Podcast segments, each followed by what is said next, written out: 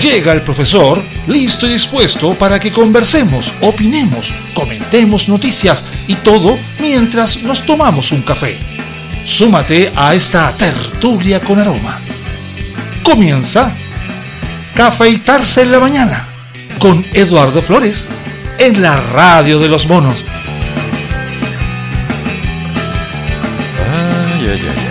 Ay, ay, ay, ay. Hola, buenos días. Comentando las noticias malas del país, digamos para alegrar el día, ¿no? Y vemos qué es lo que está pasando hoy día, qué está pasando en esta mañana. Después de enterarnos a través de la prensa, de la televisión, de los matinales, de los periódicos que, bueno, supongo que todavía regalan el Publimetro en el metro, ¿no? ¿No? ¿O sí? ¿No? No sé. Bueno, ya no nos salvamos de las noticias ni siquiera en YouTube. ¿Por qué? Porque en todas partes están las noticias dando vuelta una y otra vez. Noticias que no son tan buenas, noticias que no son tan malas, simplemente las noticias que nos van amargando el día. Sí, esas cositas que de alguna forma nos van incomodando. Pero hay que vivir la realidad. Así que vamos viendo. A ver, ¿qué le pasó al señor Javé? Aunque creo que no es la mejor noticia del día. A ver, a ver, a ver. Yo creo que hay algo que nos interesa mucho más. Sí, aquí está. Tiro de fondo de cesantía. Bancada de UDI asegura que el gobierno está redactando. ¿Qué está redactando? Mm, el proyecto. ¿Ah? ¿En serio? El gremialismo mantuvo hoy intensas reuniones con ministros para impulsar la iniciativa en base a la idea de Joaquín Lavín para evitar un tercer retiro del 10%. ¿Esa idea? Ya, ok. En el partido lo ven como una buena noticia. Ay, que permite ordenar a Chile Vamos, donde muchos legisladores están cuadrados con la política sobre los ahorros previsionales.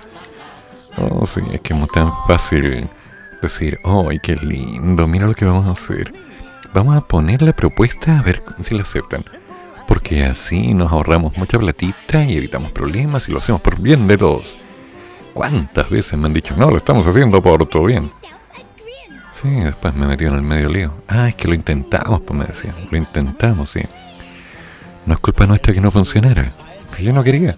Pero era por tu bien. Tienes que entender las buenas intenciones. Sí, claro, cómo no.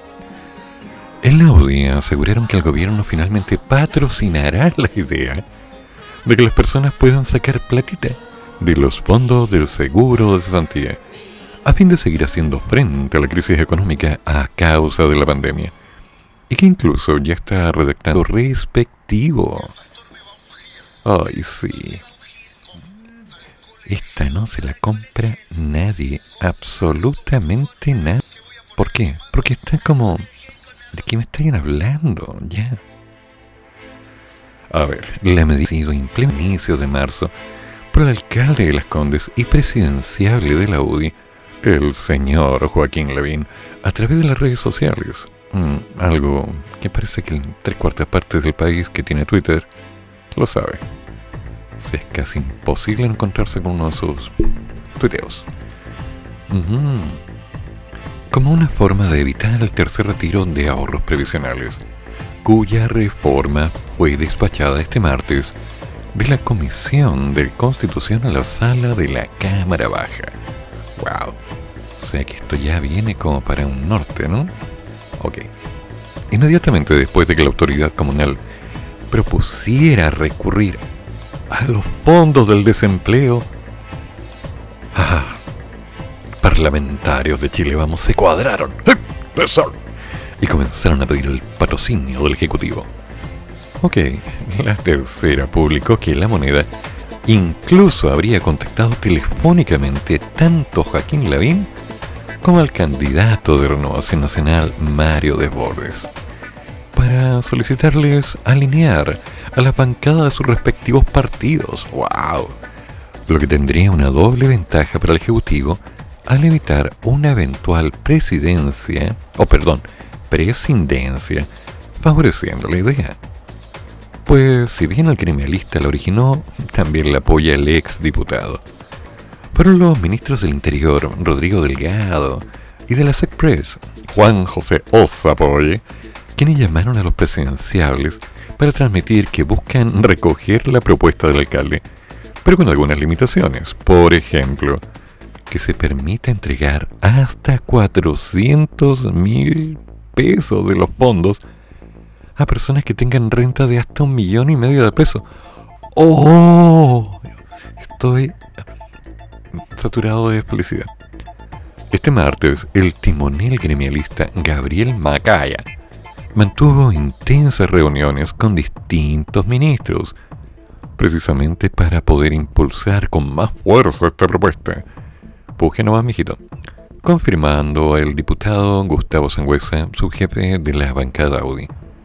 En este marco estamos muy contentos de que el gobierno esté redactando el proyecto de ley. Ya. El diputado Juan Manuel Fuensalida ve esta acción de la moneda como una muy buena noticia, que sin duda va a permitir que Chile Vamos y la bancada de la UDI se ordene y vote pensando que este proyecto, que es mucho mejor que el tercer retiro, se lleve a cabo. No te creo nada. De todos modos, dicen que esta iniciativa no es una moneda de cambio para el retiro del 10%, y se prevé que no sea presentado esta semana. Una parte de la UDI ha sido persistente en pedir también al Ejecutivo que recurra al Tribunal Constitucional contra el tercer retiro. Pero, desde Renovación Nacional, donde se estima que al menos 20 de los 36 diputados votarán a favor, indican que ya es difícil revertir una postura que en muchos casos es por parte de los parlamentarios. Ay, ay, ay. Entonces, vamos a ver. Porque claro que se están haciendo algunas cosas. Se están tirando algunas líneas y se están moviendo algunos detalles para poder concretar. Ahora, que esto llegue a ser efectivo, mm, no lo sé. Pero las buenas intenciones están. Y para los que han tenido la mala costumbre de leer algunos libros, recordarán las palabras de Dante acerca de que el camino al infierno está plagado de buenas intenciones. Veremos. Kut descarta a ministro Melero como interlocutor legítimo para negociación del sueldo mínimo. Ah, sí, a ver con el titular del trabajo, que ha tenido permanentes prácticas antitrabajadores, no es posible generar un diálogo fructífero, dijo Bárbara Figueroa, líder de la multisindical. Desde los gremios de las pymes, en tanto, dicen que el contexto actual no tiene capacidad para pagar un salario de 500 mil pesos, que es la aspiración de la central unitaria. Es una pregunta.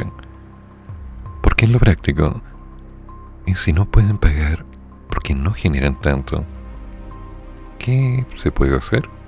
Ah, plan B. Despidamos a varios y a los demás les vamos a las 500 lucas porque ahí se nos va a alcanzar. acortemos la brecha laboral y dejemos lo justo y necesario. ¿Eso? ¿Es eso lo que se quiere? ¿En serio?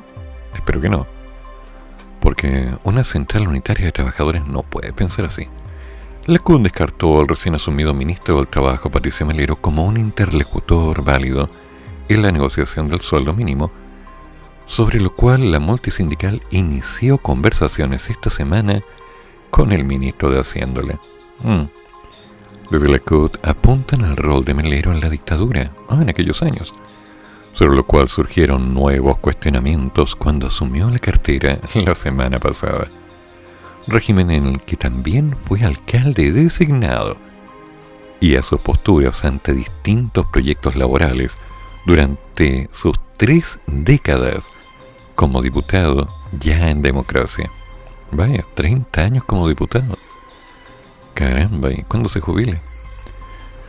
No lo reconocemos como interlocutor y hemos sido claros y enfáticos en señalar que con un ministro que además ha tenido permanentes prácticas antitrabajadores, no es posible generar un diálogo que sea fructífero, afirmó Bárbara Figueroa, presidenta de la central.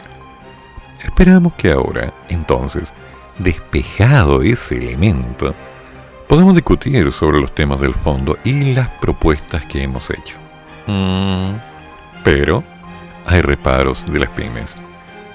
La multisindical solicita una renta básica universal, congelar los precios de los bienes esenciales y lo más importante, un piso de medio millón de pesos en el sueldo mínimo con el fin de superar la línea de la pobreza.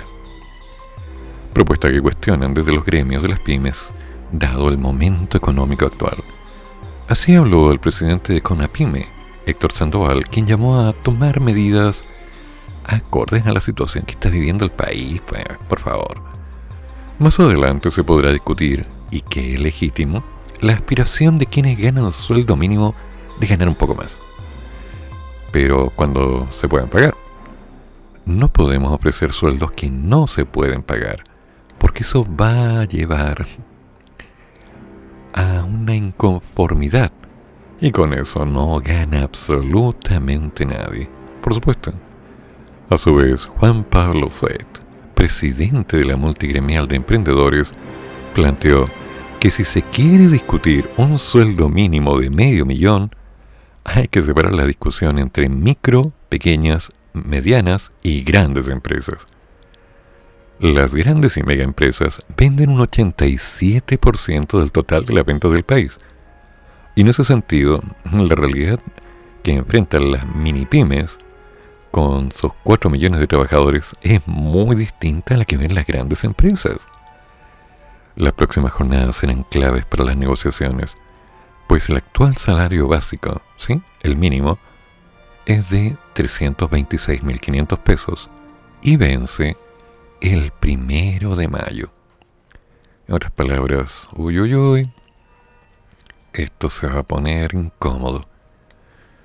Pero creo que tal vez deberían aclarar un poco el contexto, ¿no?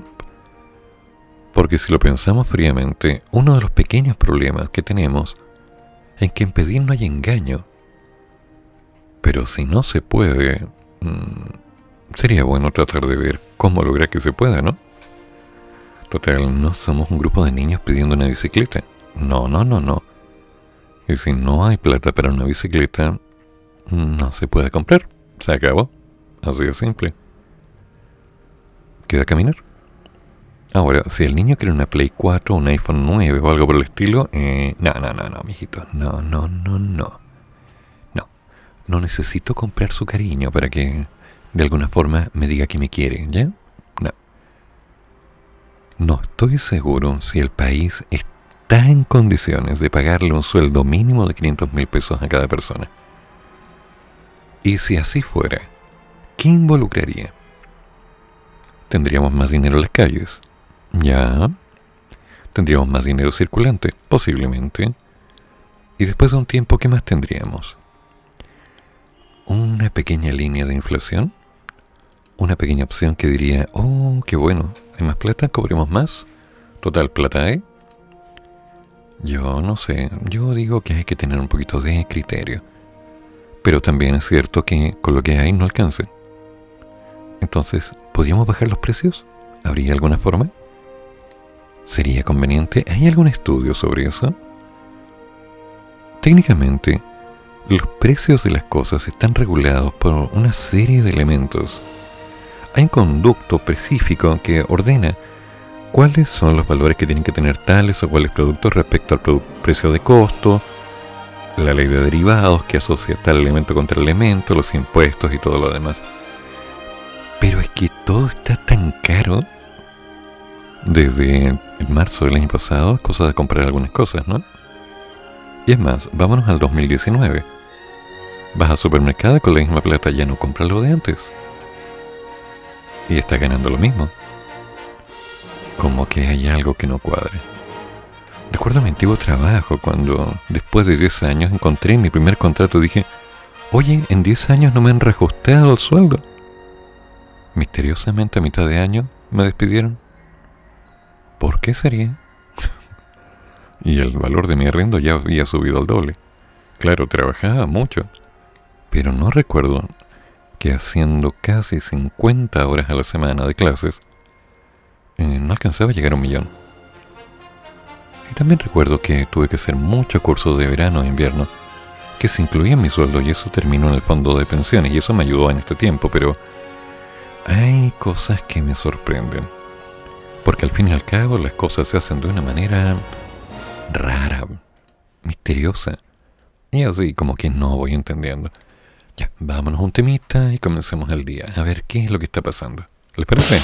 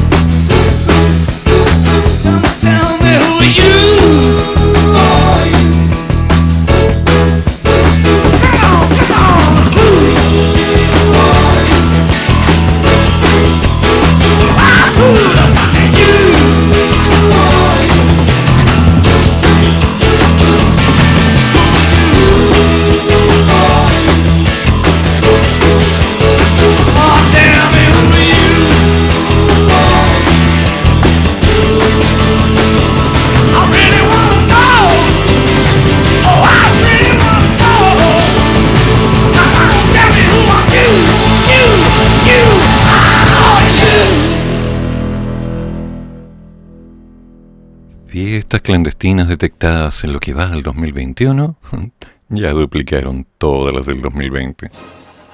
Ay, ay, ay. Sí, si nos pasan las cosas que nos pasan porque nos, la, nos lo merecemos, no hay vuelta.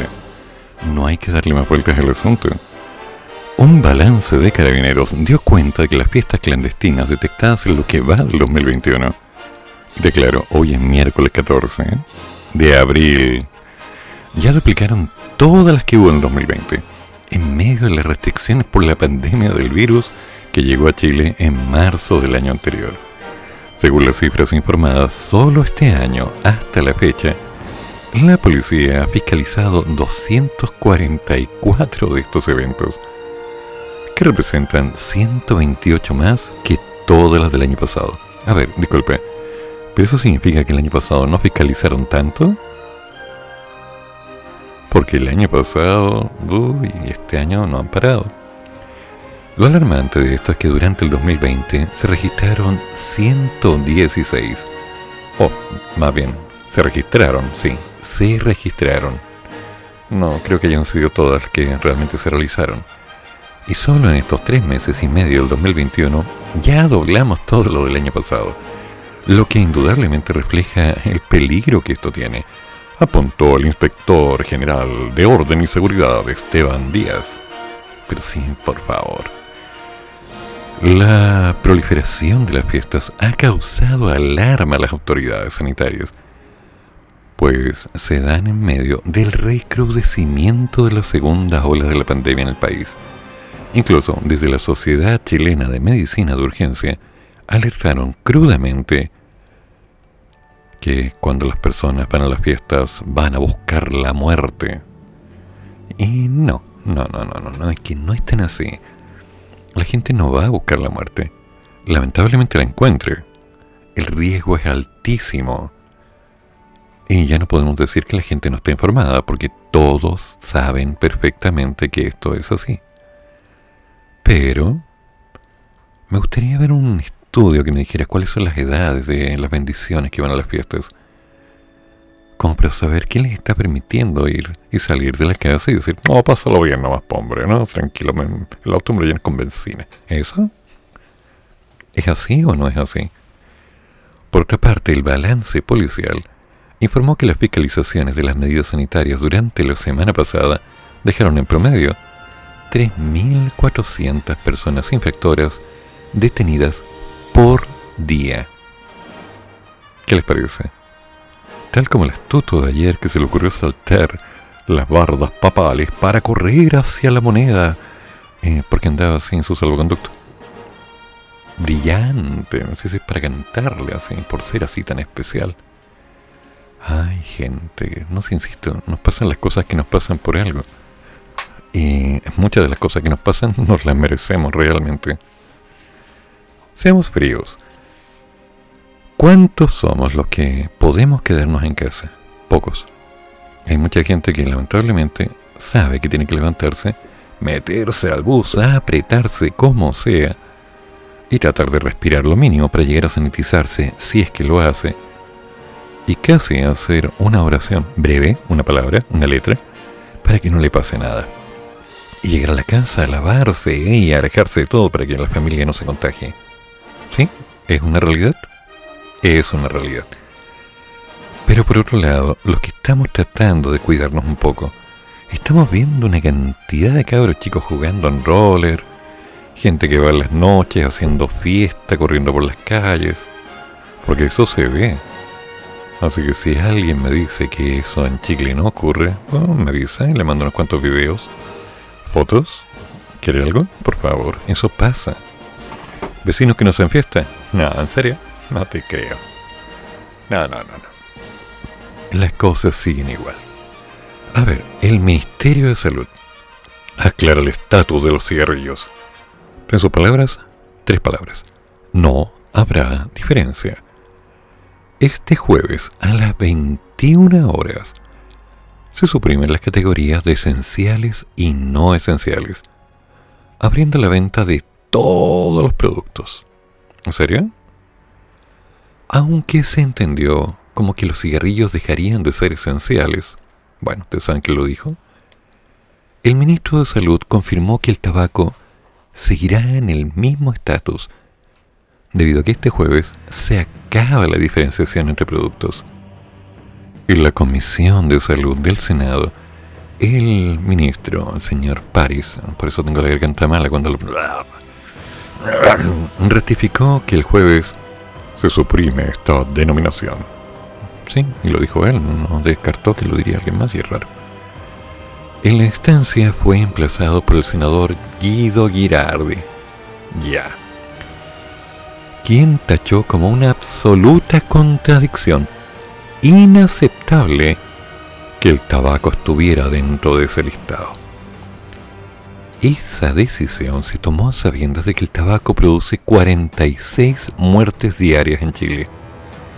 Que el tabaco además aumenta de manera muy importante el riesgo de contagio por COVID, de complicación, de hospitalización y de que queden secuelas para toda la vida, incluso en personas jóvenes, y sobre todo aumenta el riesgo de morir. Ay, Ok, a ver. ¿Cómo te contesto eso, Gido? Ok, vamos por partes. Este jueves a las 21 horas dejará de regir la prohibición de venta de bienes no esenciales. La subsecretaria de Salud Pública, Paula Daza, informó que a partir de este viernes pueden volver a abrir todos los locales que, que venden artículos esenciales y que las personas podrían ir a comprar con su permiso. En tanto que los negocios no esenciales podrán funcionar solo en sus bodegas vendiendo el delivery. Bueno, textualmente dicen, no hay ninguna justificación científica para que se haya puesto el tabaco como un bien esencial. A ver, aclaremos. El tabaco tiene un impuesto carísimo en Chile. ¿El tabaco genera riesgo? Sí. La gente fuma como, digamos, exageradamente, por decir una palabra. La gente en general fuma y gasta una burrada de plata en cigarrillos. Me consta. Y como me consta, durante el tiempo que yo fumé cigarrillos, uy, se me fue mucha plata hasta que un día ya me cansé y me cambié al tabaco. Ahora, la diferencia. Una cajetilla, no sé cuánto están ahora, ¿2.000, 3.000 pesos? ¿20 cigarrillos? Ok. Una cartera de tabaco con 30, 40 o 50 gramos de tabaco, dependiendo de lo que compres, está en un costo desde los 4.000 hasta los 7.000 pesos y en algunos casos hasta 11, de acuerdo a donde lo compres y lo que quieras comprar. Pero por dar un caso, para mí una cartera de tabaco es el equivalente a 100 cigarrillos. En promedio, 100 por 5 mil pesos. Y por otro lado, yo me doy el gusto de hacer mi enrolado cigarrillo tabaco, me preparo un café, leo las noticias, reviso, trabajo, y curiosamente no tengo el departamento con un olor insoportable. Es un olor bastante agradable fumo menos, fumo más barato y lo que es peor, no molesta a nadie, porque además no hay colillas.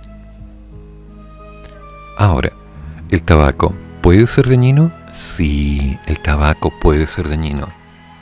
Y lo hemos sabido desde hace muchos años. Por eso es por lo que la persona que fuma tiene que ser mayor de 18 años para comprar. Y además tiene que hacerse responsable de lo que está haciendo.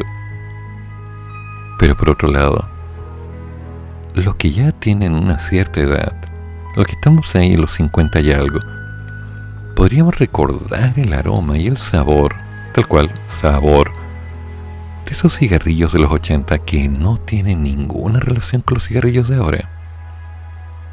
No es el mismo tabaco, no es el mismo tratamiento y claramente no es el mismo precio. Eso me lo puede decir cualquier persona que hoy día tenga mi edad y que en su momento compró Belmont, Hilton, Life, Viceroy, Advance, Windsor, que eran cigarrillos que tú podías sentarte y los disfrutabas. Tal cual. Entonces, que ahora me vengan a decir que no es posible que esté en la canasta porque es un producto peligroso. Sí es un producto peligroso, lo es. Y se ha permitido durante años que la gente los siga consumiendo y no se ha trabajado la calidad de los mismos. Entonces, ¿en qué estamos? En una opción en la que vamos a contradecir las cualidades naturales según las cuales la gente decide o no fumar. Aclaremos. Aclaremos. Una cajetilla de cigarrillo estaba incluido dentro de la canasta con la que se calculaban ciertos valores importantes. La llamada canasta. De donde se sacaban los precios para ver las variaciones. Sí, sí, sí. Estaba una cajetilla. Y eso hacía que algunos cigarrillos, en particular los que estaban considerados dentro de esa canasta, fueran cigarrillos bastante buenos Belmont en su tiempo estuvo en la canasta y fue un cigarrillo excelente. Salió de la canasta y Belmont se fue a la... Perdió sabor, perdió textura, perdió todo. Entonces las cosas por su nombre, por favor. No me vengan a decir que porque es de alto riesgo. Siempre ha sido de riesgo. No se vengan a hacer los santos ahora. Atinen. Hay gente que se sube al carro como, hola, yo estoy acá, mírenme, mírenme. Yo los cuido a ustedes, no quiero el cigarrillo. Eh, eliminemos la droga entonces, pues sería mucho mejor. Porque cada gente que se está matando con eso, ah, que la droga es ilegal. Y me van a decir que se ha dejado de vender en las calles. ¿En serio? Porque hasta donde yo sé, el olor a marihuana me sigue llegando a la ventana y estoy a ocho pisos del suelo. Y en pleno centro de Santiago. Rodrigo Valdés, el retiro de fondos destruye lo poco de seguridad social que tenemos. A ver qué dice el caballero. En conversación con la radio, en este caso la cooperativa, el ex titular de Hacienda argumentó que el proyecto de un tercer retiro es una pésima política pública. ¿Así? ¿Y por qué? Sobre el impuesto a los super ricos planteó que es gastar mucho capital de discusión en algo que no va a recaudar de manera persistente. Mm, casi puedo estar de acuerdo contigo. El ex ministro de Hacienda durante el gobierno de la ex presidenta Bachelet, Rodrigo Valdés, analizó la actual agenda legislativa en torno a la cartera de Hacienda, principalmente los proyectos de impuesto a los superricos y del tercer retiro. La ex autoridad de gobierno conversó y explicó que en un nuevo retiro de fondos de pensión estamos cayendo en una pésima política que destruye completamente el sistema de seguridad social. ¿Social? ¿En serio? Los proyectos sobre el tercer retiro del 10% fueron despachados por la Comisión de Constitución con dos reformas transitorias fusionadas y dos permanentes refundidas a la Cámara Baja para que sean discutidos entre hoy miércoles y mañana jueves. Nos estamos pareciendo a Perú en su discusión política. A ver, ¿por qué? Porque la verdad es que esta es una mala política pública. Lo has dicho tres veces. Aclara. Uno entiende perfectamente bien que a la gente le gustaría tener la plata que tiene en sus cuentas de FP, ¿sí? Y le gustaría tenerla en su cuenta bancaria. Eh, sí, sí, tal vez. Por algo nos obligan a todos a tener la plata en la AFP. ¿Es cierto? Siempre se va a, siempre va a ser popular permitir que se haga esto. Mm, lo que no es tan popular es que te saquen una cantidad de dinero que se va a tu fondo de pensión y después tenga que dar una batalla para que te lo pasen. Te puedo dar el caso de mi padre. Mi padre falleció y mi madre nunca pudo tener acceso al dinero de mi padre. ¿Por qué le dijeron que se perdió? Ok, entonces aclaremos. Hoy en día las cuentas RUT, por ejemplo, tiene 3.000 o 4.000 millones de dólares más de lo normal. Porque la gente ha sacado su plata y no la ha gastado. Porque sabe que tienen que guardar para otras cosas. Y no sabe si el gobierno la va a apoyar si las cosas se ponen mal en un futuro. Estamos destruyendo crecientemente lo poco de seguridad social que teníamos y sin mucha vuelta atrás. A ver, vamos a leer esto con calma. Yo me puse al primer retiro porque dije, es imposible que sea uno. Mm, era lógico, todos dijimos lo mismo. Y supuse que en marzo íbamos a estar discutiendo el segundo retiro, pero nunca que íbamos a estar discutiendo en abril el tercero. Me extraña. Claramente, todo el mundo está consciente de que, saliendo el primero, era la primera entrada para decir, bueno, ahora vamos por el segundo. Logrado el segundo, con la situación de pandemia, la gente dijo, bueno, vamos por el tercero. Y te puedo apostar que van a pedir un cuarto, un quinto, un sexto, hasta que se les agote el capital. Más de alguien va a mover las redes diciendo, no, tenemos toda la plata de las FP de vuelta. Sí, sé que no es buena idea, mi viejo, pero no me vengas a decir que lo viste tú solamente. Todos nos dimos cuenta. Ahora, en relación al impuesto a los super ricos, el ex titular de Hacienda manifestó que es bien difícil aplicar este impuesto. A ver, ¿por qué? Valdés argumentó que no tiene sentido aplicarlo una sola vez, asegurando que es gastar mucho capital de discusión en algo que no va a recaudar de manera persistente. Y nosotros necesitamos recaudar este año, pero también en 10 años más. Estamos gastando un montón de energía en algo que solo va a ocurrir una vez. Y eso no tiene mucho sentido desde el punto de vista tributario. Eh, no. No, no. Estoy completamente de acuerdo contigo. No tiene ningún norte. Porque si algo va a ocurrir una sola vez, que sea espectacular, que sea apoteósico, que sea una cosa pero fuera del sentido, así como con furia y alevosía.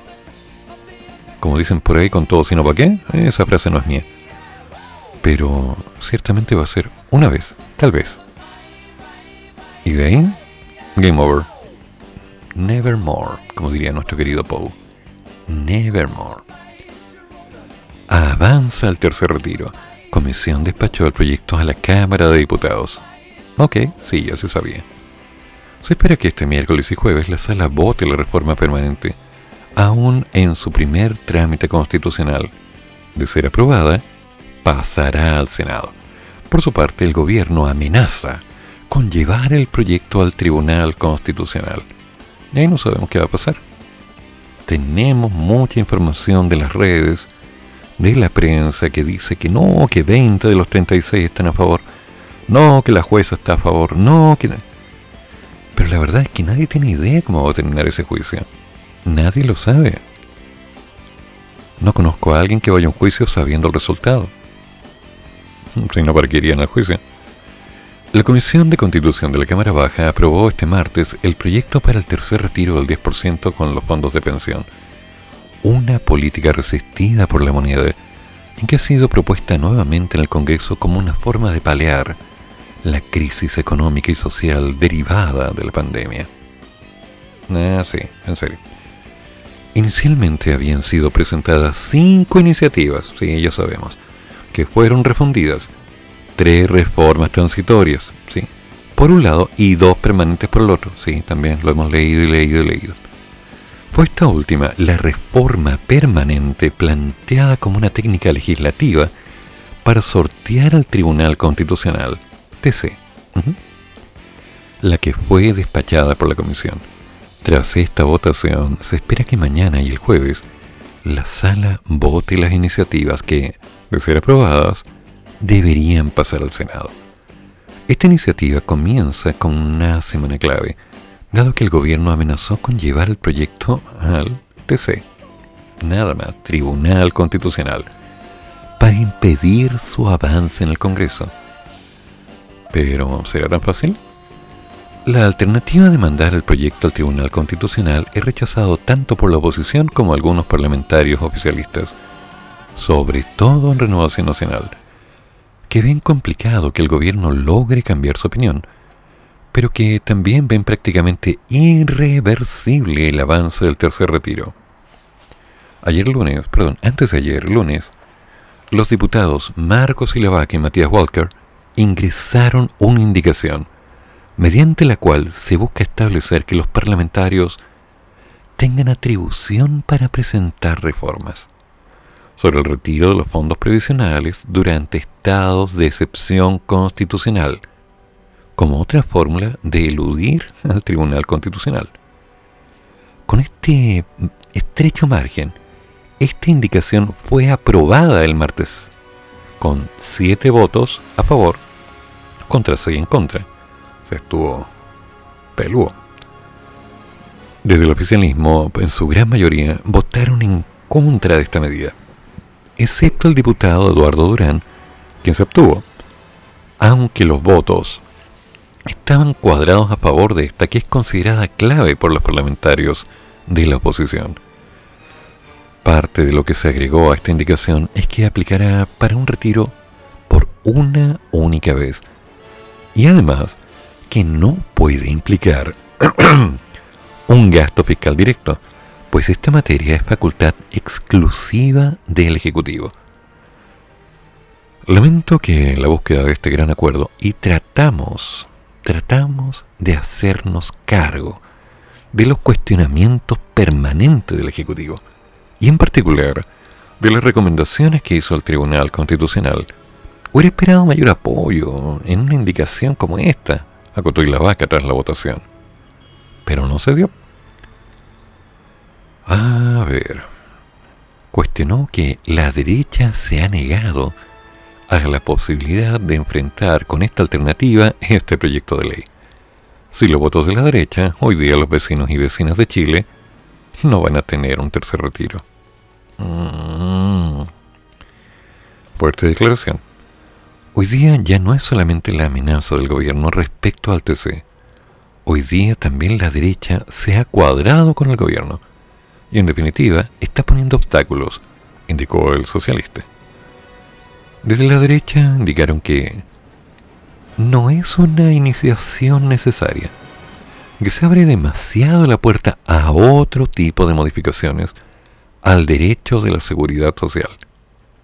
En vez de mejorar el proyecto, lo enreda, criticó la parlamentaria de Renovación Nacional, Paulina Núñez asegurando que es una mala idea porque impediría eventualmente que avancemos en nuestra voluntad de aprobar este tercer retiro y que llegue esta plata a la ciudadanía. Mm. También fue avisada una indicación sobre un asunto que también ha sido polémico. Permitir a quienes tengan rentas vitalicias poder hacer un adelanto de giro de ese 10%. En tanto, la comisión rechazó todas las indicaciones de la derecha que apuntaban a un reintegro voluntario de los fondos, ya que fueron pensadas en la reforma transitoria fusionada. Ahora, ¿qué dice la constitucionalidad?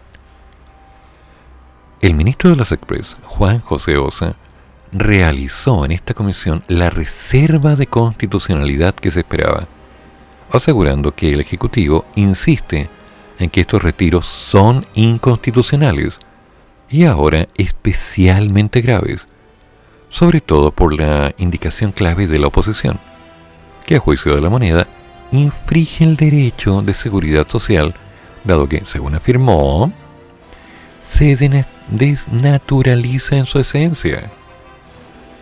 Bajo el pretexto de complementar en la parte permanente de la Constitución un derecho social de la mayor importancia, se termina desnaturalizando su esencia como consecuencia de una eventual decisión legislativa que, lejos de fomentar su progresividad, introduce un grave factor de retroceso en su protección. Esta forma no tiene solución, porque invade la materia regulada por su derecho a la seguridad social y por supuesto a sus regulaciones a través del expediente de reformas a capítulo relativo a estado de excepción e iniciativas de la ley. Materias típicamente competenciales que nada tienen que ver con los derechos fundamentales, según OSE. En tanto, el exministro del Tribunal Constitucional, Enrique Navarro, prevé que el paso por el Tribunal Constitucional va a resultar mucho más difícil y complejo porque si existe una norma de carácter permanente, obviamente que modifica el escenario. Lo que el tribunal declaró inconstitucional fue la reforma transitoria que perseguía el segundo retiro y que finalmente se concretó mediante un proyecto de ley del gobierno. Así fue. El punto que probablemente va a quedar en debate es que si esta materia propiamente tal incide en un ámbito que es propio de una ley y no de un texto constitucional. Es un tema complejo porque también hay varias tesis, mientras que algunos consideran que solamente la reforma constitucional puede realizarse en relación a los aspectos de procedimiento de forma, otros consideran que también pueden revisarse aspectos de contenido de fondo. ¿Y que lo dijo? Navarro. Ay, ay, ay, yo creo que esto se está empezando a poner denso. Porque lo que me queda en duda, terminado el caso de que salga o no salga el tercer retiro, ¿ok? Parémonos en esa situación, que salga o no salga. ¿Cuáles son las reales posibilidades con todas las entrampadas que se están poniendo de que venga un cuarto retiro? Y después un quinto retiro? Porque cada vez veo más trabas, más trámite, más oposición, gente a favor, gente en contra. Y el argumento clave es que la gente necesita la plata. Y estoy de acuerdo, la gente la necesita. Pero no hay alguna otra manera de bajar los precios, de bajar de alguna manera algunos elementos en costo para que la gente no necesite tanto? Ya, hay alguien me va a decir, claro, pues si bajamos los precios, entonces la gente va a comprar más para después revender más caro. Obvio. Entonces parece que no nos estamos entendiendo. Ok, el otro nuevo panorama, aunque ya se veía venir, ¿no? Hace algunas semanas nuevo cambio de las elecciones podría hacer colapsar el calendario electoral. ¿Sí? Bueno, ¿y qué pasa si no podemos ir a votar? ¿Qué pasa si realmente eso no va? El director del Centro de Análisis Político de la Universidad Talca, Mauricio Morales, hizo una cruda proyección del proceso electoral, considerando que el escenario está en que va a colapsar inevitablemente en base a su opinión porque si las condiciones sanitarias ya no mejoraron en un mes, es difícil que lo hagan justamente en los meses más crudos de invierno. Mira tú, ¿eh? un ataque de inteligencia. A nadie se le había ocurrido. Ahora que viene el frío, que vienen las lluvias, que viene la influenza. No, pues en realidad una idea nueva, gracias. Cuando se postergaron las elecciones de constituyentes, gobernadores, alcaldes y concejales, programados originalmente para el 11 y 12 de abril, incluso el colegio médico advirtió que era necesario un plan B. Si hay otra postergación, posiblemente será para agosto, estimó Morales. Lo que también debería redundar en aplazar las elecciones presidenciales desde el 21 de noviembre al 19 de diciembre, con una segunda vuelta tal vez el domingo 16 de enero del 2022. Esa sería, tal vez, la única forma de estirar el calendario y no colapsar a los ciudadanos de tantas elecciones. Si es que van a, votar, pues hombre. Porque ese es el punto real. Las votaciones que están efectuándose ahora son voluntarias, no son obligatorias. Y mientras no sean obligatorias, no se está obligando a nadie.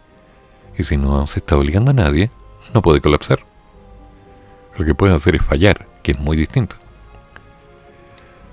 Para el analista, si es que seguimos postergando las elecciones, es muy probable que con estas cifras de más de 19.000 candidatos y más de 3.200 datos a escoger, las elecciones se realicen en un periodo de 4 o 5 meses, lo que implica un shock de información muy fuerte, lo que puede conducir a un incremento sustantivo de los costos de información para los electores y en consecuencia podría gatillar altos niveles de fatiga electoral, lo que implica tener elecciones de manera muy seguida en muy poco tiempo, y que por lo tanto generan desinterés y escasa participación.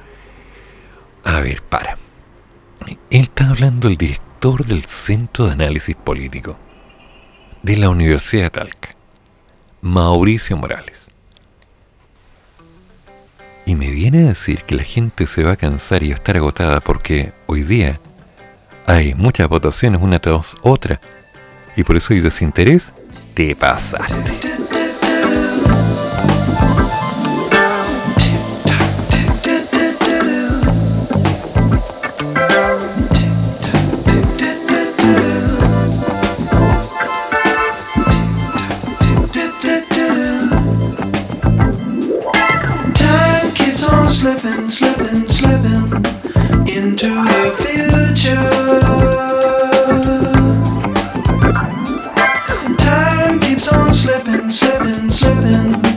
Into the future.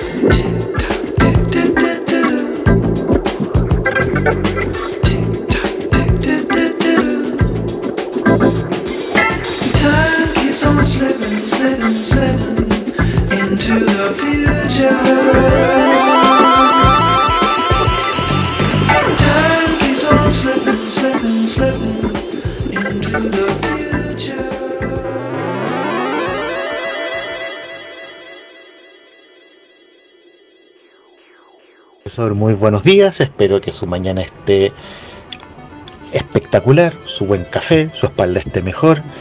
Aguantando. Escuchando noticias varias, primero, el sistema de pensiones es un asco. Eh, esas personas que retiraron un la primera vez un millón, que después retiraron menos, los que retiraron todos, que, deja- que las dejaron sin AFP, señores, seamos, seamos realistas. Esas personas igual iban al sistema, al sistema público de pensiones básicas o solidarias, como quieran llamarle. No alcanza. El tema de los retiros está complicado. Hay gente que tiene trabajo, hay gente que podía avanzar, hay gente que podía ahorrar. Y los mismos son muy eh, eh, em, los mismos de derecha que alegan que no, que la plata y después los mismos andan y los mismos ganan porque grandes de ellos son la banca y con el primer y segundo retiro se pagaron bajó la deuda de los chilenos, eh, casi nadie compró más cosas. Casi todos pagaron deudas, fueron al médico, fueron al dentista, compraron artículos de necesidad, se pusieron al día en sus deudas, repactaron deuda. Si la cuestión es que no suelten la verdad que ellos mismos tienen, para que mejoren las pensiones, primero, bajen los años, 110 años, ni la reina Isabel, po, y eso que ya no está en Chile. Y con respecto a la fatiga electoral, la gente no vota porque está desencantada. Creo que somos pocos los que, aunque el voto sea voluntario, seguimos yendo a votar cada vez porque ya tenemos instaurado el chip de ciudadano y ciudadano vota, deberes y derechos, nada más. Que tenga muy buen día, profesor. Precisamente, pues ese es el problema. Si la gente no va a votar porque esté cansada, es que ya no le cree a nadie, a nadie. Tanto que se habla acerca de no, que las mejoras, que el candidato. Tenemos un montón de candidatos que están ahí mostrando la cara. Pero estamos leyendo el discurso que tienen. Y el discurso no es de ellos, es un discurso donde no tengo idea quién. Lo que más se quería, hasta donde recuerdo, es que los candidatos a constituyentes presentaran sus ideas, que fueran claros. Y varios se asociaron a varios partidos políticos, de tal manera que no tengo ni la menor idea de cuáles son las propuestas. Lo único que tengo claro es cuáles son las propuestas de los respectivos partidos que están apoyando a los constituyentes. Y yo eso no es lo que quería, sinceramente. De hecho, desde un principio dije esto va a tomar mal calor. Por eso yo no seguí con mi campaña, sinceramente. Cuando vinieron de los partidos a verme y a decirme, señor Flores, que bueno, usted tiene una gran cantidad de firmas y lo demás, sí. Sería bueno que usted considerara, chao. Ni siquiera tomé café con ellos. Y por cierto, un muy buen amigo me vino a ver y conversamos largo rato y todavía estoy esperando que me llame para que nos juntemos a hacer algo más. Habíamos conversado hacer unos libros y otras cosas. Veremos. Pero lo práctico, el problema sigue siendo el mismo.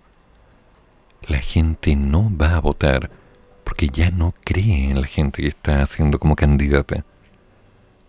¿Me vas a decir que la franja electoral es algo que entusiasma y nos llena de alegría? Porque la verdad, a mí no me convence. Simplemente dije, no, esta porquería no la voy a ver de nuevo. ¿Y qué hice?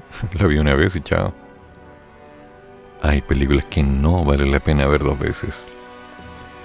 Ok, ahora su insolencia. El señor Paris se pronuncia y habla él. Postergar de nuevo las elecciones. Nadie sabe con certeza qué puede ocurrir. Exacto, si eso lo teníamos todos claro. A ver, ¿cómo sigue el discurso? La incertidumbre de la evolución de la pandemia de aquí a la mega elección de mayo postergada hace solo una semana por la enorme cantidad de casos de COVID en Chile, ha provocado que varias voces propongan, sí, adivinen, posponer los comicios de nuevo.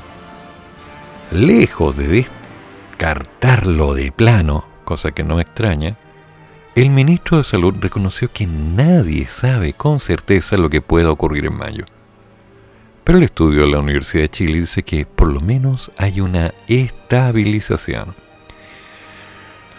Ay, ay, ay. Yo no sé si alguien le escribe los discursos a este caballero o no. Porque una estabilización es que estamos mal y seguimos estando mal. Está estable, mal. O está deteniéndose el crecimiento. Yo me voy a sentir bien cuando tengamos una disminución de contagios. Cuando empiece a haber camas desocupadas. Porque según me informé por la prensa, ya están llegando nuevas camas para UCI. Excelente. Pero no tengo ninguna seguridad en que alcancen. Si hay una pseudo estabilización, porque no es tan fácil hablar de esa palabra, en matemática no. Estamos en una menor variación, como que el cambio es menor, con incrementos menores. Ay, ay, ay. El informe al que hace la referencia es elaborado por el académico de la Facultad de Medicina de la Casa de Estudios Mauricio Ganals, quien plantea que un aspecto bueno y novedoso de esta semana es la relativa estabilización de la transición con un R cercano a 1 en gran parte del país. un re cerca a uno, a ver si lo explican. Porque si es el mismo re que yo tengo claro, ay, ese re no me gustó para nada. Esto es consistente con las proyecciones tanto en el modelo pesimista como optimista. Estadística. A pesar de que siguen 12 regiones con un re mayor que 1, hay 8 regiones con valores muy cercanos a 1 y el promedio en Chile es de 1.025. Ya, ok, ahora explícame lo que es el re para tener una claridad. Porque si me estás dando una regresión y me estás dando una línea de tendencia con un valor cercano a 1, mm, espero que no sea eso. Y si me dice que estamos hablando de la liberación de hipótesis en función de una hipótesis nula que converja a determinar si es válido proyectar o no, esperemos que no. A ver, ¿a qué le llamas tú esta re? Respecto a una eventual influencia del confinamiento, el ministro de Salud advirtió que nuestro número de casos es levemente más bajo y la PCR también está menos positiva que la semana pasada. ¿Ya? Entonces no puedo adelantar nada ni decir que vayamos a postergarlas. Creo que hay que observar qué pasará antes del 15 de mayo. Obvio, obvio, insisto, yo no sé cómo esta gente no se muere con tanta sinapsis, así como no les estalla la cabeza. Obvio, si lo que tenemos que hacer es evaluar casi día a día, entregando información real. No esa información de miedo que está saturando a la gente en un pánico de ¡Ah! Simplemente hagamos las cosas bien. Ay, ay, ay. A ver, otra razón que descartaría en una postergación es que, a juicio del ministro, a su juicio, la cuarentena que lleva 14 días en la región metropolitana ha estado dando sus frutos paralelos, obviamente a la vacunación. E insistió que nunca dijimos que la vacunación era lo único que había que hacer. En realidad, nunca dijiste que la vacunación era lo único que había que hacer. De la vacunación era lo único que hablabas. ¿Sí? Así que lo que estás diciendo ahora es correcto. Simplemente no mencionaste otras cosas. Lavarse las manos, sí, lo hacíamos. Cuidarnos, sí. Mantener distancia social, sí. limpiar la casita, limpiar las cosas, mantener cuidado, sí, sí, sí. La cuarentena involucra también un toque de queda. Menos fiestas, sí. Acabo de leer que se mantienen y ya duplicamos las del año pasado. Y sabemos que están pasando cosas muy ridículas ahí.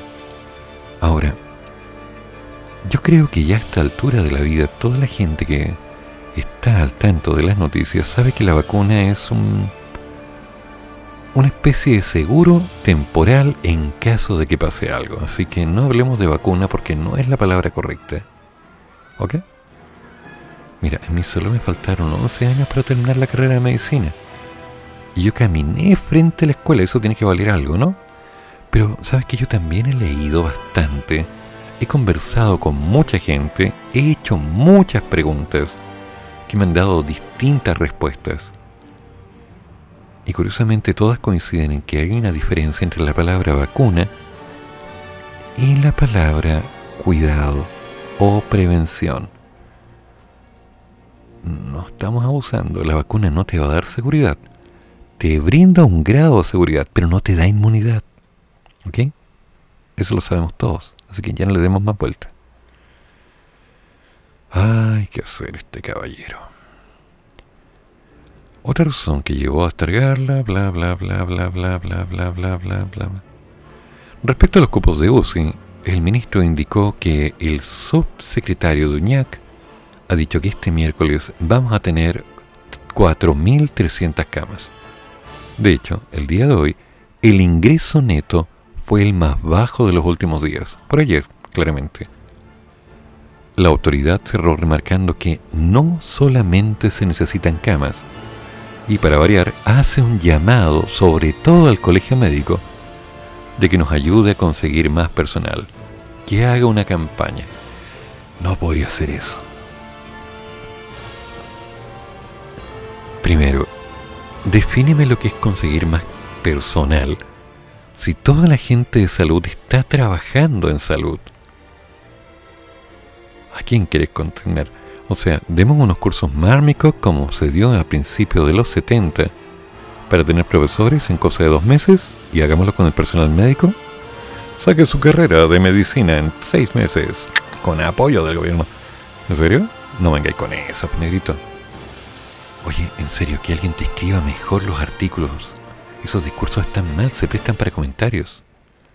Así no vamos a terminar siendo amigos, ¿eh? Te aviso. Y el que va a perder no soy yo. Lo tenemos claro. Porque yo no tengo nada que perder. Tobillera electrónica. Oh, qué bien. Gobierno espera iniciar la aplicación de imputados por violencia intrafamiliar a fines de este año. Bien. El Ejecutivo acordó fusionar su proyecto con la iniciativa de la senadora Adriana Muñoz, que está en sus últimos dos trámites en el Congreso, por lo que apuesta a un pronto despacho. Se busca instalar el monitoreo telemático como cautelar, pues en la práctica Carabineros no logra controlar las medidas de alejamiento. Y eso lo sabemos. Ahora, la tobillera que tiene como efecto saber dónde está la gente y mantener el concepto de distancia. Claramente no se ve bien. Claramente es una vulnerabilidad a algunos puntos. Pero aclaremos que hay gente que no entiende. ¿Ok? Y teniendo las cosas claras, no deberíamos llegar a estas diferencias. El gobierno espera que a fines de este año pueda ser aplicable el uso de tobilleras electrónicas en quienes sean formalizados por violencia intrafamiliar y que tengan prohibición de acercarse a la víctima, así como las causas de alto riesgo que conozcan los tribunales de familia. Esto luego de que el ministro de Justicia Hernán Larraín acordara fusionar el proyecto del Ejecutivo, aún en primer trámite, con una iniciativa de la senadora Adriana Muñoz, del PPD, que va en el mismo sentido y que se encuentra en la comisión mixta, en los últimos pasos de la tramitación antes de ir al Congreso. De acuerdo a lo que se logró en la sesión de hoy, es decir, de ayer, donde participaron el ministro Larraín y la titular de la mujer y la equidad de género, Mónica Salaquet, lo que permitió es acelerar el debate. Las estimaciones del gobierno son que la ley sea despachada pronto, para que su promulgación, a más tardar en mayo, sea concreta, de tal que puedan comenzar su aplicación a finales de este año, pues hay seis meses de vacancia. No es malo. Todos sabemos que el incremento de las agresiones hacia las mujeres, incluyendo el femicidio, una vez que éstas las denuncian, una mujer en femicidio va a denunciar. ¿Quién escribió esto? Todos sabemos que el incremento de las agresiones, incluyendo los, los femicidios como tales, involucra una serie de denuncias y pese a ello Carabineros no logra controlar las medidas que prohíben un acercamiento. Por lo tanto, por mucho que se llame, no hay una respuesta. Ahora, la idea de una tobillera es saber la posibilidad de que una persona pueda estar cerca de otra donde no debería estar y con ello, obviamente, considerar la posibilidad de riesgo. Ahora, eso involucra que tal persona que tenga una tobillera no se acerque a un lugar físico determinado. Eso no tiene nada que ver con que puedan controlar que no se acerque a una persona en particular pero también le está diciendo a esa persona que tiene que quedarse encerrada en su casa o dentro de ese espacio. Como ven, no es tan buena idea. Es un problema. Esperemos que el Congreso pueda despacharlo en poco tiempo y empezar a aplicarlo a fines de este año más tardar. Mm, sí, porque es complicado. A mí no me gusta que me digan que se va a controlar tan fácilmente, porque no es cierto el general director de carabineros dejó clarísimo que es muy probable que lleguemos tarde a un hecho de violencia intrafamiliar.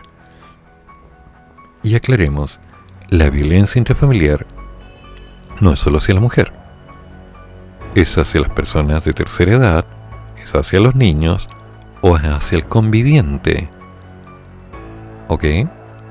Es violencia dentro del hogar. Eso es muy importante que lo tengamos claro.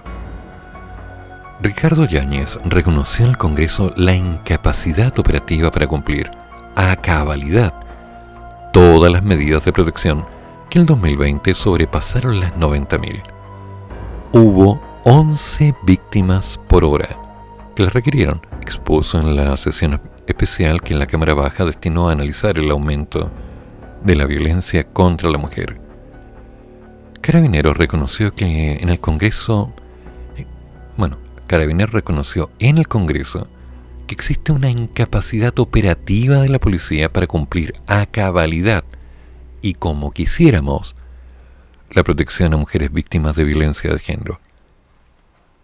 El general director Ricardo Yáñez expuso en la sesión especial de la Cámara Baja realizada ayer martes a solicitud de la diputada de la comunidad Camila Rojas, me suena Camila Rojas, para realizar el aumento de la violencia contra las mujeres y la respuesta de los órganos del Estado involucrados en la recepción de denuncias, investigación, reparación y sanción. En la instancia, la autoridad policial detalló que durante el 2020 Carabineros registró 115.000 casos de violencia intrafamiliar que fueron informados al Ministerio Público. Hubo 11 víctimas por hora asociadas a la violencia de género y cumplimos con más de 90.000 medidas de protección. Sí, ya lo habíamos leído, ya lo había mencionado. Pero puntualizó, cumplimos entre comillas, porque no llegan 90.000 medidas de protección. Que quiero dejar en claro, es imposible y no tenemos ninguna capacidad para poder cumplirlas todas. Quisiéramos, pero no podemos, no alcanzamos. Dijo que hay funcionarios y funcionarias capacitados y capacitadas para atender este tipo de violencia. Pero lamentablemente no son todos y tenemos que seguir trabajando en capacitar. En ese marco es altamente probable que lleguemos tarde a un hecho de violencia dada la demanda, dada la oportunidad de las víctimas de poder denunciar y llegar y avisar oportunamente a la policía, pero también porque no tenemos las capacidades suficientes para atender tanta llamada. Obvio, no son clones. Es grave y urgente. Ante ello, la diputada Camila Rojas, comunés, consideró grave lo que reconoció el general Yáñez, porque confirma la deficiente protección que el Estado de Chile ofrece a las mujeres víctimas de la violencia. Mira, otra que no sabe dónde poner el dedo. Por eso decimos que se requiere un cambio urgente y radical en las policías y en el sistema judicial. El gobierno y especialmente el ministro del Interior Delgado deben hacerse cargo. Los 10 femicidios que van en lo que lleva el año nos enrostran la urgencia y prioridad que esto tiene. A ver. A ver, a ver. Me acuerdo que hace unos meses estaban haciendo casi una propuesta a nivel de grito de guerra de que se acabara con la policía. ¿Sí? No más carabineros gritaban en las calles. Ahora dicen, más carabineros porque deberían tener más. Pónganse de acuerdo. Por otro lado, Carabineros está en un plano que lamentablemente es castigativo, trabajando en una línea preventiva la gente funciona en base al castigo. El miedo. Si tú haces esto, mira lo que te va a pasar. Te asusto. Y claramente la formación desde la escuela que podría de alguna manera declarar de buena vez qué es lo que es violencia, qué es lo que es contexto, qué es lo que va de la mano con el respeto y la comunicación, se enseñan en casa. Y te cuento, se enseñan mal. Y se enseñan tan mal que la gente cree que es lo correcto. Y eso no tiene sentido. ¿Me vas a decir por casualidad que hay hogares en este país que jamás han tenido un caso de violencia? No te creo. Sinceramente no te creo. Recuerda que todos somos el malo en la historia de alguien, así que depende de quién la cuente. El punto está en que si esa violencia se normalice, son los niños los que asumen que eso es lo correcto. Y adivina lo que pasa después. ¿Te lo digo? ¿O lo adivinaste solo? Sí, eso es lo que pasa. Esos niños están completamente convencidos que es como tiene que ser. y tan metido lo tienen en la cabeza que después de un tiempo replican la acción considerando que no puede ser tan malo porque antes funcionó. ¿A cuántos niños escucho gritando que los retantutanti, que carabineros, que ratatatutati, los tapapan dos? Y no tienen ni idea ni lo que están diciendo. Pero tienen una rabia. Y sí, yo debo decirlo, hay carabineros con los que yo me he encontrado y no me he sentido muy cómodo porque son desagradables, enfermantemente desagradables. Pero he conversado con otros que son gente, gente que te da una respuesta, gente que te ayuda. En toda institución hay gente buena y hay gente mala. Entiéndanlo. Lo importante de una buena vez es que tuviéramos menos necesidad de la policía. Y eso pasa a ser una utopía. Así que es otra historia. Hay que hacer las cosas bien. Bueno, ya nos vamos preparando. Vayan poniendo atención porque en unos 10 minutos aproximadamente viene te lo damos con el mañana la mañana. ¿Y cuál es el tema de hoy día? El tema de hoy es intenso. ¿A alguno de ustedes se cambiaría el nombre? Tal vez el apellido. Tal vez el orden de los nombres y se pondría un apellido más, no sé, qué sé yo, Pros. Así como Blumenstein. ¿Mm? Una cosa así. Digamos, para tener más alcurnia, no más llegada. ¿Será necesario hacer eso? Estarse cambiando el nombre porque la ley ya está aceptada, técnicamente está en juego. Entonces, no sé, ¿alguien realmente necesita cambiarse el nombre y el apellido para sentirse mejor? O por otro lado, para sacarse el apellido de aquel que le dio su apellido. Ese padre o esa madre que quiere olvidar. Alejarse de esa familia. No sé, yo creo que ahí están empezando a rayar un poquito feo, ¿no? Mi humilde opinión. Y por supuesto, posteriormente, terminando el maña mañando, hablemos del ex, con temas importantes. Temas que recuerden se ven en vivo en Facebook. Sí, recuerden que Hablemos del Ex está en el programa de Radio Los Monos, en Face. Y usted los puede escuchar en directo. Y no solo en directo, puede hacerle las preguntas que le importan y le van a ayudar. Sí, son personas serias, muy buenas personas. Pero más tarde, a las 14 horas, Patricia Gilbus con su clásico programa. Me haces tanto bien a las 14 horas, así que no lo duden. Hay que ver cómo va a tomar esta línea, porque lo que se nos viene uh, se va a poner interesante. Ahora veamos las noticias que nadie quiere ver y las que he evitado en todo este programa. Casos activos aumentaron en un 41% en las comunas que llevan más de un mes confinadas. Eso era algo que nadie quería ver.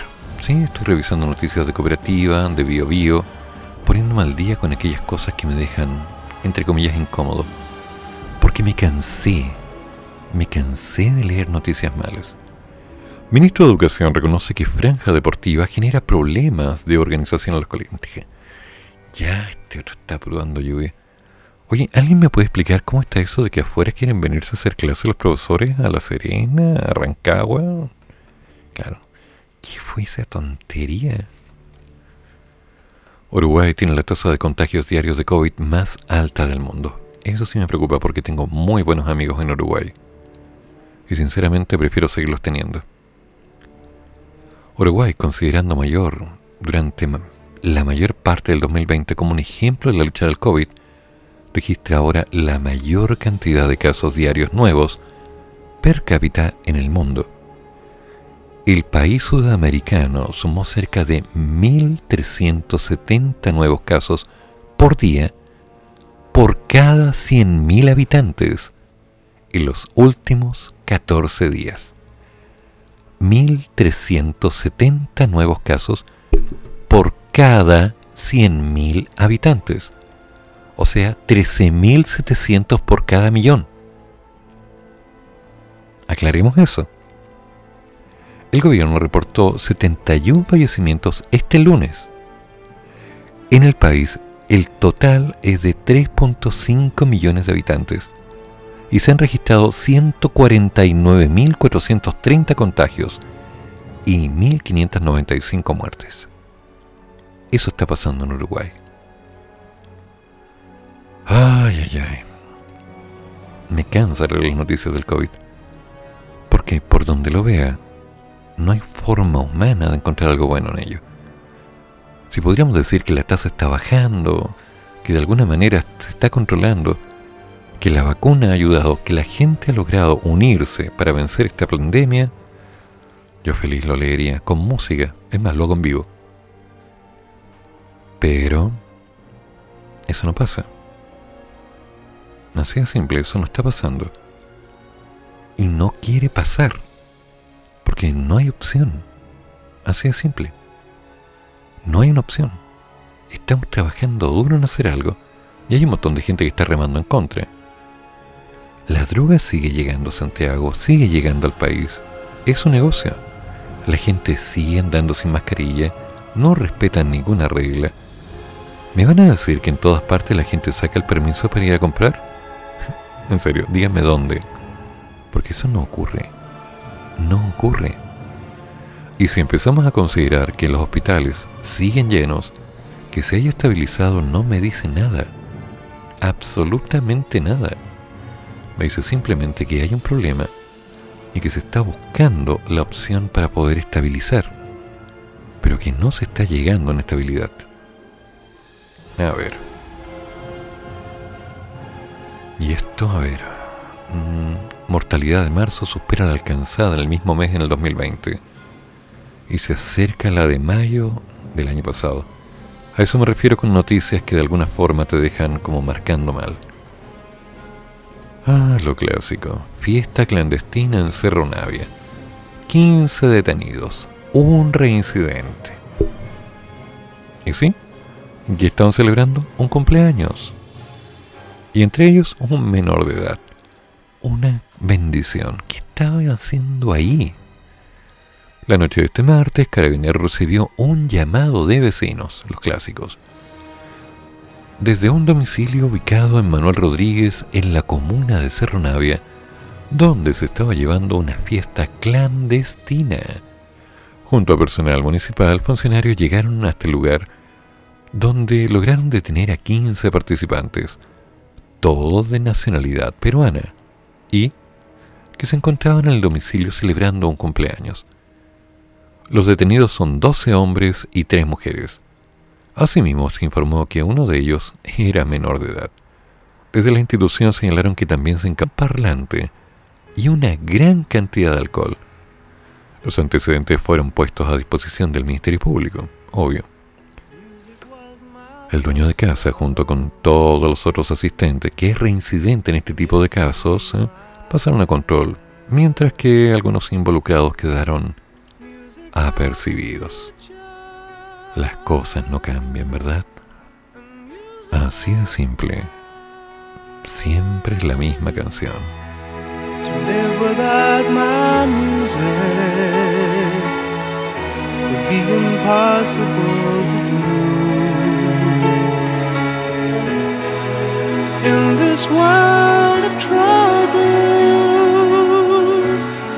My music pulls me through.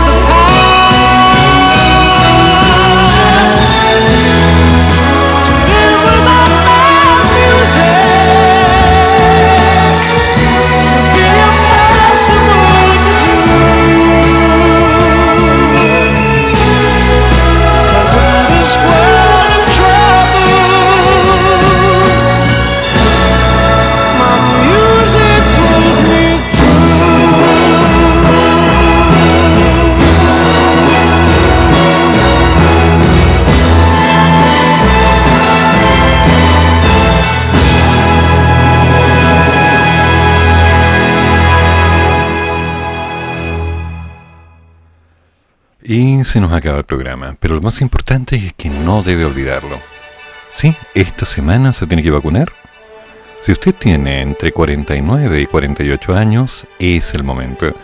Cuidado, según decía Joaquín Lavín, allá arriba, en algunas zonas del barrio Oriente, ya no quedaban vacunas.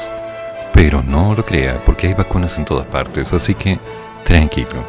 Hoy miércoles, las personas de 48 años van a poder vacunarse sin ningún problema.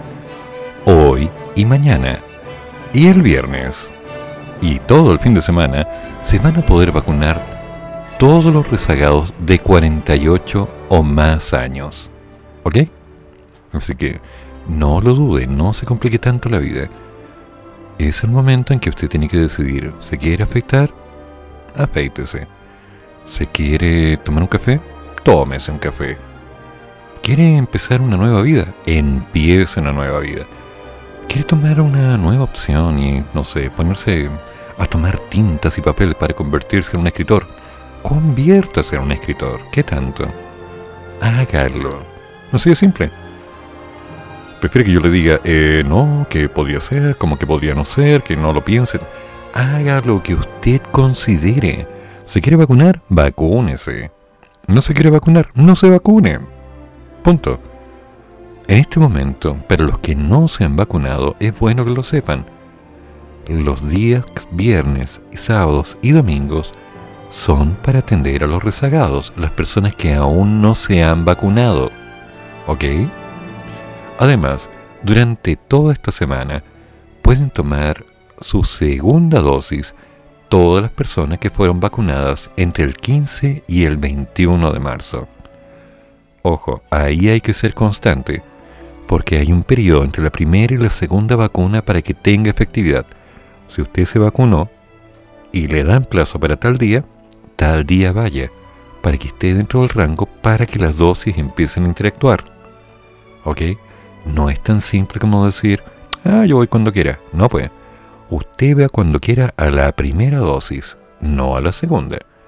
Así que calma, tiza y vamos saliendo adelante. Damas y caballeros, el programa está terminando. Ha sido un placer.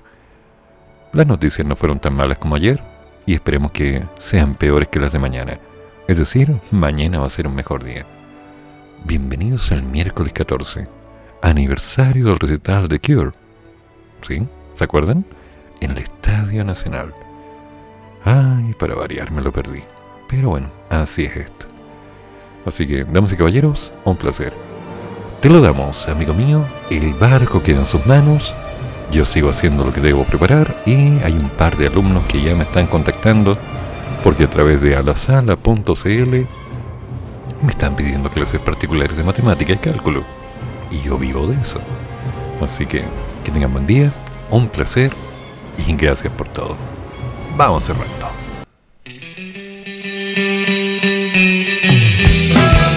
Termina el programa, pero sigue el café. Y el profesor ya volverá para otra vez cafeitarse en la mañana, aquí, en la radio de los monos.